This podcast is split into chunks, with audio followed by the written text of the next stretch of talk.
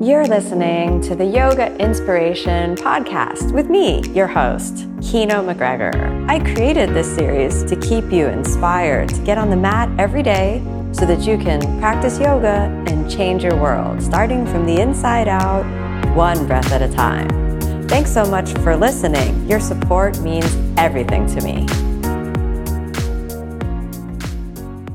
Hi, everyone. It's Kino here. Thanks so much for tuning in to the Yoga Inspiration Podcast. This episode explores the realities of yoga and life in the age of the coronavirus, which we find ourselves in now. I share with you some feedback and stories from within the yoga community as mm-hmm. well as bringing in some traditional teachings from the path of yoga and meditation that I found extremely helpful and relevant for where we are now. I hope you'll find this episode to be like a friend on the path with you as we are now, sharing the journey together. As we sit with so much uncertainty these days, not knowing when we'll come out of lockdown, not knowing if we'll be directly impacted, infected, or if someone in our close circle will, as we sit with uncertainty about our financial future and so many other things. There seems to be a feeling of being in the in between stage, of not knowing. And this is a difficult space for even the most dedicated spiritual practitioners to be in. All the triggers of anxiety, fear, worry, anger, depression, all those negative patterns of the mind seem to really just get stimulated moment by moment without the normal distractions of work or shopping or going around and hanging out with friends and restaurants, bars, or little trips to distract the mind. We find ourselves in kind of forced seclusion in our homes, some sitting in various degrees of luxury, others sitting in cramped spaces, all sort of embarking upon an inner journey um, kind of like a government mandated retreat. And this brings up kind of like a pressure cooker of the mind. It reminds me of a quote from a Navy SEAL that I read recently that says that in moments of challenge, we don't often rise up to the occasion. We sink down to whatever level of training we've been able to maintain. And that's the reason why, you know, the Navy SEALs train so hard in the yoga world, we train so hard for the exact same reason. We train consistently through our daily yoga practice, through our meditation practice, so that when those real life situations, those challenges come up, we sink back to the level of training. And the idea is to train the mind to orient towards a space which is beyond the waves and disturbances that inevitably come up, these disturbing and temporary states, which often end up as the fuel for many actions in life. So I want to start off next by reading a little bit from Yongey Mingyur Rinpoche's book called In Love with the World. He embarks upon a wandering retreat and shares a lot about the Tibetan teaching on the Bardo states. These are normally or traditionally understood to refer to the space between incarnations, the space between death and birth, where the mind is entirely untethered from its previous associations with body, identity, and ego. In this space, the mind kind of goes wild. The emotions run vast cycles between extremes, and peace can be really hard to find. But hidden in this teaching is the hope for renewal, rebirth, regeneration, as well as guidance for staying the course through mental, emotional, and other difficulty where we are right now. You can think of the Bardo teachings as guidance for the inner journey of the mind, and that in many ways, as we enter this in between stage, that clearly recognizes the loss of what we once had while we sit not yet reborn into what will be a new form, that the mind feels lost. The ego feels like its firm ground has just been pulled out from underneath it, and that we're actually in this in between stage. So, here is the little section I wanted to read to you. And this is Ming- Mingyur Rinpoche talking about his journey. I am in the bardo of becoming right now, between the death of the old me and the birth of whatever comes next. Becoming and becoming, always in the bardo of the unknown, the uncertain, the transient. Most of us have had plenty of experience with feeling sane and stable, and then sometimes we fall apart. We cannot hold it together. The patchwork unravels, and the ground beneath us drops out we find ourselves in between one state of mind and another. In extreme cases, we find ourselves in totally unfamiliar and frightening mental landscapes. These experiences of falling apart commonly occur with traumatic events that include shock and upheaval. Everyday occurrences of heartbreak and loss can be so wrenching and unexpected that they interrupt familiar ideas that we have about ourselves. The rupture knocks us off our feet, and we feel like we're falling or drowning, going down. We desperately strive to get back on firm ground, to feel safe and supported, even when we identify safety as a small island of familiar mental territory that is habituated to misperception. Bardo can be understood to mean this very moment, the nowness of this moment. And this is this is this ends the quote from Yongey Mingyur Rinpoche that I wanted to share with you. I find his words really appropriate for the in between state that we are in now. It's as though we experience the the death, the ending of something that we know has passed, a life that we've known up until now. We get the sense that the world has certainly changed, and yet, and yet we're here on the edge of what is very much a new space, something that we haven't quite left yet, this old world that many of us remember, we feel nostalgia for, we maybe had taken for granted, but want desperately to return to. And yet we know that there is no going back. There's an instinctual feeling that the world has certainly changed. But what it's changed to, we certainly have not yet arrived at.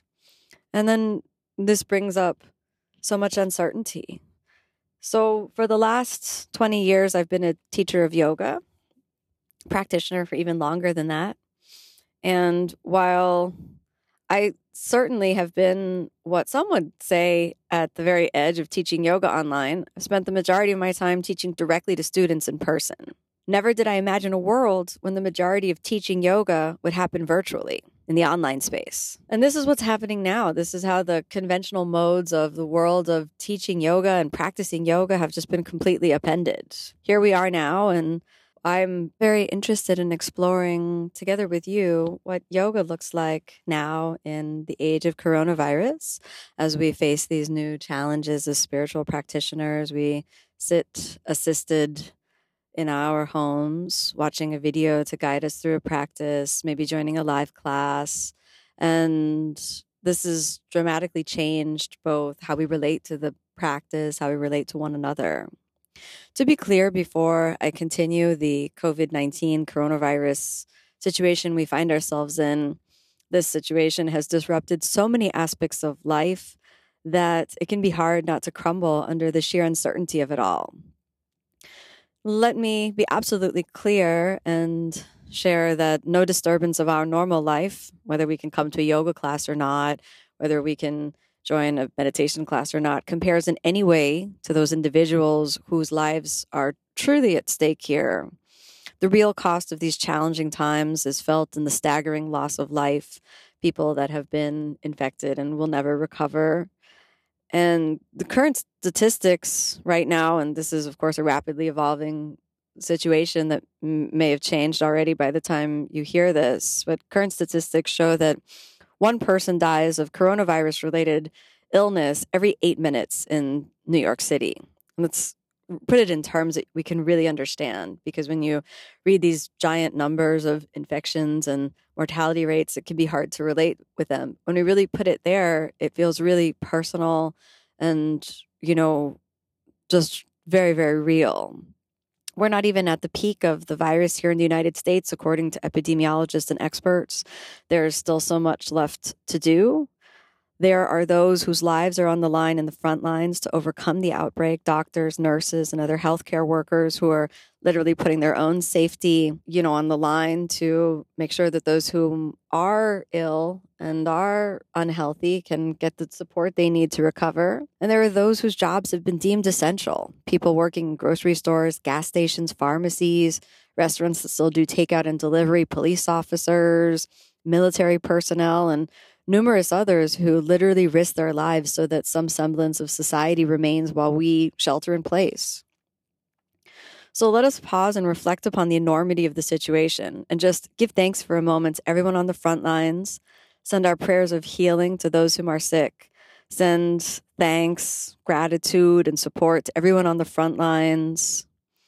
And really pray for the healing of everyone who is sick, been exposed to the virus, or is testing positive right now. Let's all remember that as yoga practitioners, meditators, it's a privilege that we have. The fact that we have the time, the space to practice, a home to shelter in, this is a privilege. Not everybody has that. The fact that we have good internet to be able to stream you know, a podcast, a video series, this is a privilege. The fact that we have the tools of yoga, this is a privilege. So we have to take a moment right now and really recognize that to have the mental, emotional, economic space to even ponder what the state of yoga or life is amidst this ever changing world in the midst of this crisis is itself a privilege. So let us use that privilege to reflect in earnest and understand where we sit on the spectrum of all possibilities so that we can both honor what's coming up for us individually as it arises and also contextualize that within the larger world. Well, yoga teachers, myself included, we, like many others in the gig economy, have a life and a livelihood that's entirely dependent on themselves for showing up and teaching. You know, I show up to a class and I teach, and this is my main source of, you know, livelihood. This and many yoga teachers the same. We show up and we get paid, you know, per students that show up, and this is the way that the relationship works and the way we find our livelihood. So we, you know, are essentially these gig workers that show up and teach a class and and then leave and maybe go and teach another class or a private somewhere every yoga teacher is kind of in business for themselves with varying degrees of success and you know business acumen. But the idea is that the the whole means by which we teach yoga is entirely dependent upon showing up. I mean, I've thought numerous times, you know, what if I was unable to go and teach? Well, then my entire quote unquote business would stop. Even yoga studios, which are registered as small, most are registered as small businesses, are mostly mom and pop shops that run best when the owners are physically present and teaching many of the classes. There are very few studios that are venture capital backed and run as large scale corporate operations. Of course, there are some, but you know, they're struggling now as well. My husband and I own Miami Life Center, which we started more than 13 years ago. And just like all the other mom and pop studios out there, our yoga space runs the best when we show up. Neither yoga teachers nor yoga studio owners often have months of savings tucked neatly away to weather these economic storms that arise, let alone a global pandemic. I know most yoga teachers and studio owners live month to month with just enough money coming in to pay the rent and pay the expenses and pay the teachers and pay themselves. And then you know, what a lot of yoga teachers often want to do is save money to continue their practice. So they're putting whatever money they have aside for a trip to India, a trip on retreats where they can actually go and return to their journey as a student. So rather than putting money away into, you know, savings accounts and these sorts of things, many yoga teachers and studio owners I know are pretty happy to live month to month and pay the bills and then facilitate being able to go back to do what they're most passionate about, which is be students of yoga. So this means that it's the state of affairs that many yoga teachers are in a and studio owners are in a really devastating situation today. I'm not here to complain. Again, as I mentioned before, it's a privilege to be in the world of, of, of yoga at all. But like other gig economy workers, there are things like health insurance that are in flux, sometimes tied to a place of employment. If you're lucky enough to work in a larger gym or a larger chain of studios, but the reality is that most often yoga teachers, when they don't show up, they don't get paid. And this is a reality that so many of my colleagues are facing right now. So I asked my community how they were feeling and coping with all, with everything amidst this crisis, and I got a wide range of responses that I'd like to share with you. Some people are in their fourth, fifth, sixth weeks of lockdown. Others are just beginning the period of lockdown. Some places, like in Italy, people are not even allowed to go outside for a walk around the block. Other places, like here in Florida, where I am, there are publicly mandated outdoor walking areas where people can engage in outdoor activity and people are allowed to go for walks. I'm really, really grateful for that. I couldn't imagine not being allowed to go for a walk around the block. That's a whole other level of lockdown. So I'm just super grateful that we can, in fact, engage in little small moments outdoors. What I did notice was that everyone who's a part of the yoga, mindfulness community uniformly expresses such a deep gratitude that they have the practice, the yoga practice, meditation practice, spiritual practice as a safe space to find relief and peace, a little bit of relief, a little bit of peace amidst these difficult times. It's like the practice is a place that's a break from anxiety. There's a sense of a connection to, you know, what was, a connection to what will be, a kind of continuity. There is a sense of hope in the hearts of many practitioners, even though things are difficult. One person shared a quote from Viktor Frankl, and that quote says, What is to give light must endure burning. So it seems like we're in a period of burning purification where we're, we're all in process. We're going through things. We're in that, as Yongey Mingyur Rinpoche says, and we're in the bardo of becoming. We're in this in between space. Some people, on a really positive note, actually said that they're practicing more because they have so much more free time. And that with that free time, they're able to get on their mats and develop a home practice. Some say that yoga is saving them from all of the craziness, from all the devastating doomsday projections and all of the anxiety that is so easily triggered. Others, recognizing their relative privilege, acknowledge that they're sheltering in a kind of luxury.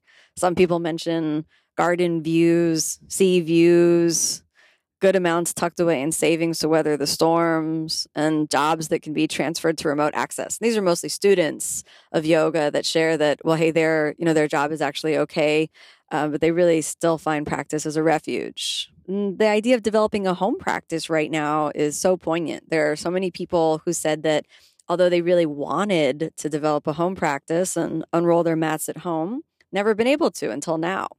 So that this time and space is a real, real privilege, a real blessing, as long as you have the money to afford to quarantine yourself right now and you're able to maintain, you know, paying your utilities and your mortgage or rent right now without the steady income of a job.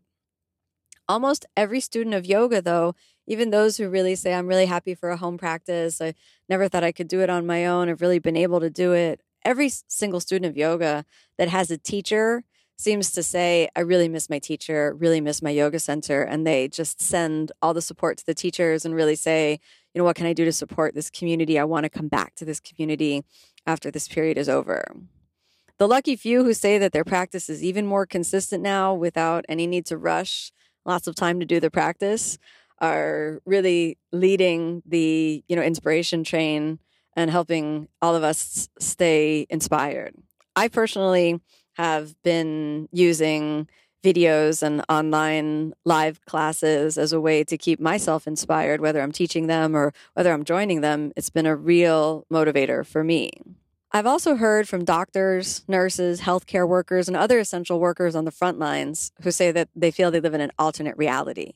They, on one hand, feel fear every day faced with the devastating realities of overburdened healthcare systems, hospitals pushed to the brink, people in authorities who are, you know, trying their best to organize some response, but it seems to be fragmenting, then these individuals have an immense burden. And at the same time, they say that they're feeling really deep meaning in their jobs and in the service that they can provide. More than anything, though, everyone on the front line is doing their best to prevent getting infected and being a carrier and passing the virus on to others like like we all really need to be thinking about right now. The practice for everyone working on the front line what i've heard from students that have shared with me is that it's such a great refuge to turn to these online classes as a lifeline for mental health, that there's a sense of belonging, a sense of community and connection, even if it is just joining a live class and seeing that, hey, there are 20, 30, 100 other people online right now. Wow, to feel a sense of support. Yoga teachers are doing their best to hold that space but many of them sit in a really different reality. Anxiety seems to be running high. Grief is really real for many people, many teachers, many people out there right now. There's a struggle for anyone and everyone who's lost their jobs, trying to file for unemployment with limited benefits and navigate the space of recent government acts that try to provide economic relief. Celebrating health is a real big theme. Everyone who's healthy takes moments out of their day to just find a small moment of gratitude, even it's just, I'm thank you for my health. Health, I feel, is something maybe many of us who survived this period will never take for granted again. There's gratitude for being able to take teaching online. The those those teachers who are relatively new to teaching find themselves in a difficult situation, just like the newly jobless who can't afford now even the price of a low cost online yoga channel or any Zoom classes offered by yoga teachers they once attended. Instead, there are free classes that are out there, and those free classes are super important to really just make yoga available to everyone right now, not only those who have the money to be able to support. I've decided to keep all my live classes free and donation based during this period. Uh, some people had asked me to you know offer something else but for right now that's that's my decision and i i am taking you know donations to support my teaching but i really believe that the, in, in, in making as much live free classes available to people right now during this time period. There are so many people practicing yoga who talk about what it's going to look like on the other side Students wonder, am I going to be able to go back to my yoga class? Are the yoga classes ever going to be the same again? At the same time, there's a hope that what we'll go through will spark a period of growth and resiliency, almost as though what we will become will have to be better. We'll have to learn from this. There'll have to be some silver lining in this. And at the same time, there's this trepidation, this kind of fear that the world just might never be the same again.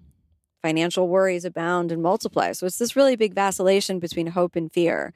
And all the spiritual training that we go through is about training the mind to remain steady amidst these often violent fluctuations of up and down. Almost every yoga teacher I speak with sits with a kind of pressing sense of uncertainty.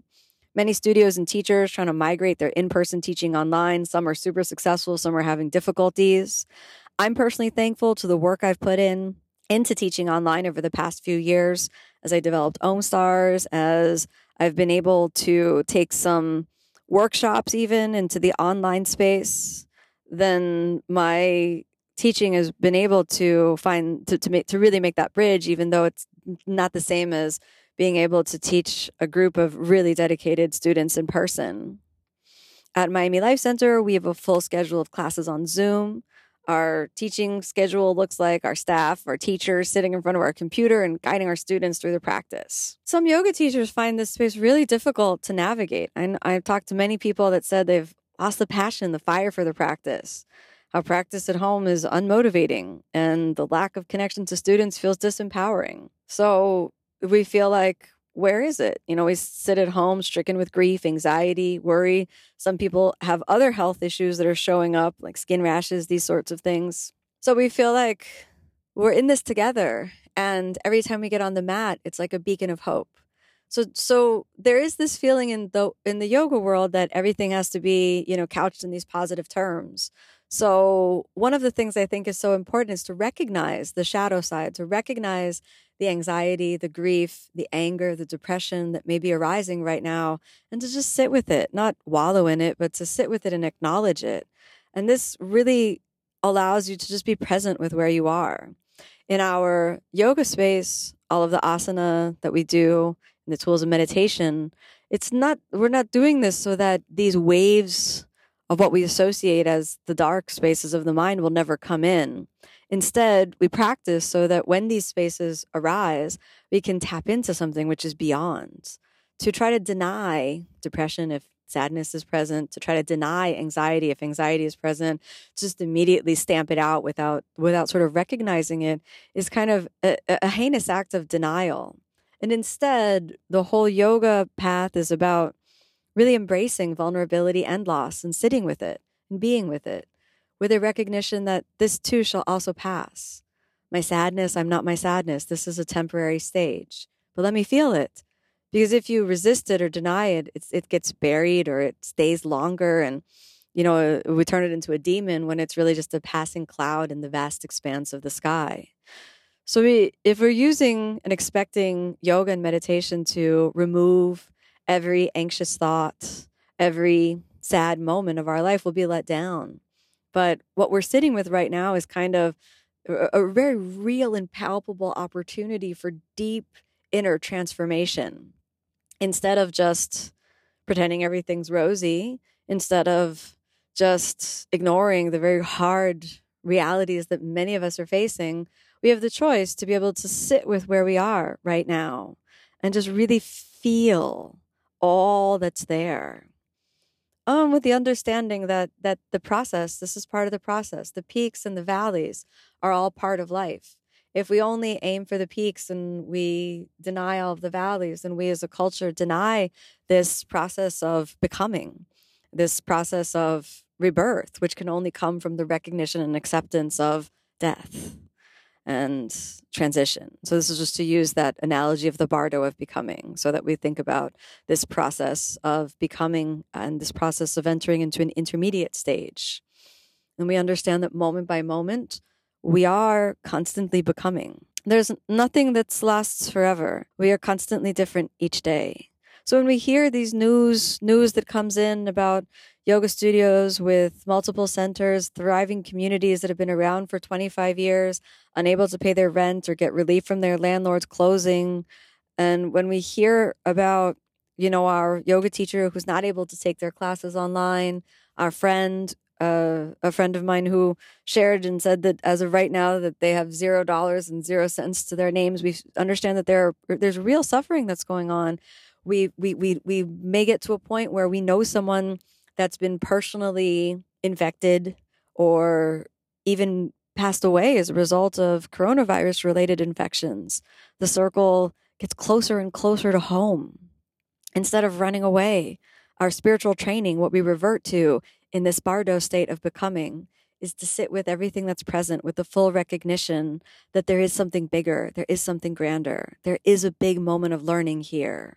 When we think about the heartbreak that we feel, it's often in these moments of grief that we can look back and say, wow, that period that was really difficult for me, that period that seems to have almost broken me, that's where I grew the most. It's not fun when we're in it, but we look back and we can see that in moments of grief, in moments of anxiety, in moments of anger, we've planted seeds for a, a totally different life.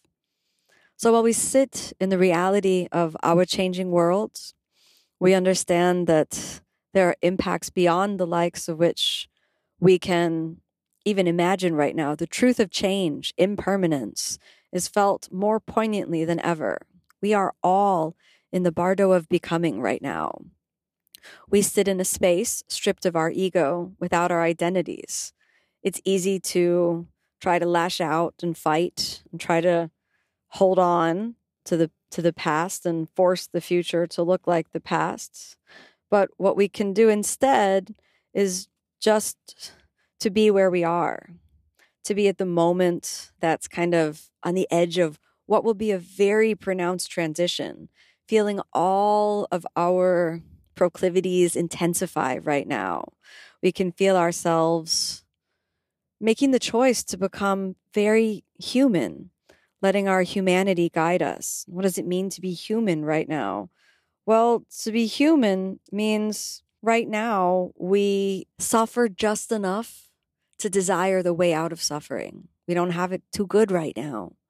And at the same time, there's enough happiness and enough kind of recognition of something vast and beyond to help us orient towards that so that all our actions and all our thoughts right now in these days can just gently plant the seeds of a balanced approach to living a happier and more peaceful life. So, yes, practice. Practice now with all your heart and with all your soul. Don't worry about what practice looks like. It doesn't matter what shape or form it takes. But yes, practice and train, train with intelligence, train in the spiritual path because it's in challenging moments like these that you'll revert to your training.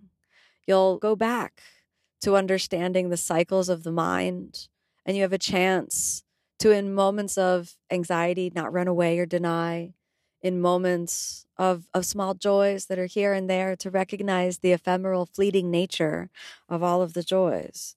Everything is changing. Everything is changing. Our task now is not to try to stop the change, but to learn to sit with this uncertainty too and understand that this is the deepest training we can be in when one chapter is not yet closed, but we can feel it closing. And the birth of something new is promised, but we're certainly not there yet. We are in the bardo of becoming, and we are just that becoming. Hey there, it's Kino here. I just wanted to thank you for tuning in to my podcast. Your support and your time and your attention really mean a lot to me. If you're enjoying this podcast series, you can find the full length videos on my online channel, OmStars, and that's at www.omstars.com. You can redeem a 14 day free trial and get access to our full library of over 3,000 classes and also practice yoga with me online. I'd also love to see you in class sometime. So you can find my full live in person teaching schedule on my website, which is kinoyoga.com. And if you haven't checked out my books, I'd absolutely be honored if you'd check those out. You can find those available at any online bookseller. The Yoga Inspiration Podcast is designed to keep you inspired to get on the mat. And I hope you're leaving each episode with a little glimmer and spark of the spirit which is the true heart of the yoga method. Thanks so much for tuning in, everyone. May you be happy. May you be peaceful. May you be filled with love. Namaste.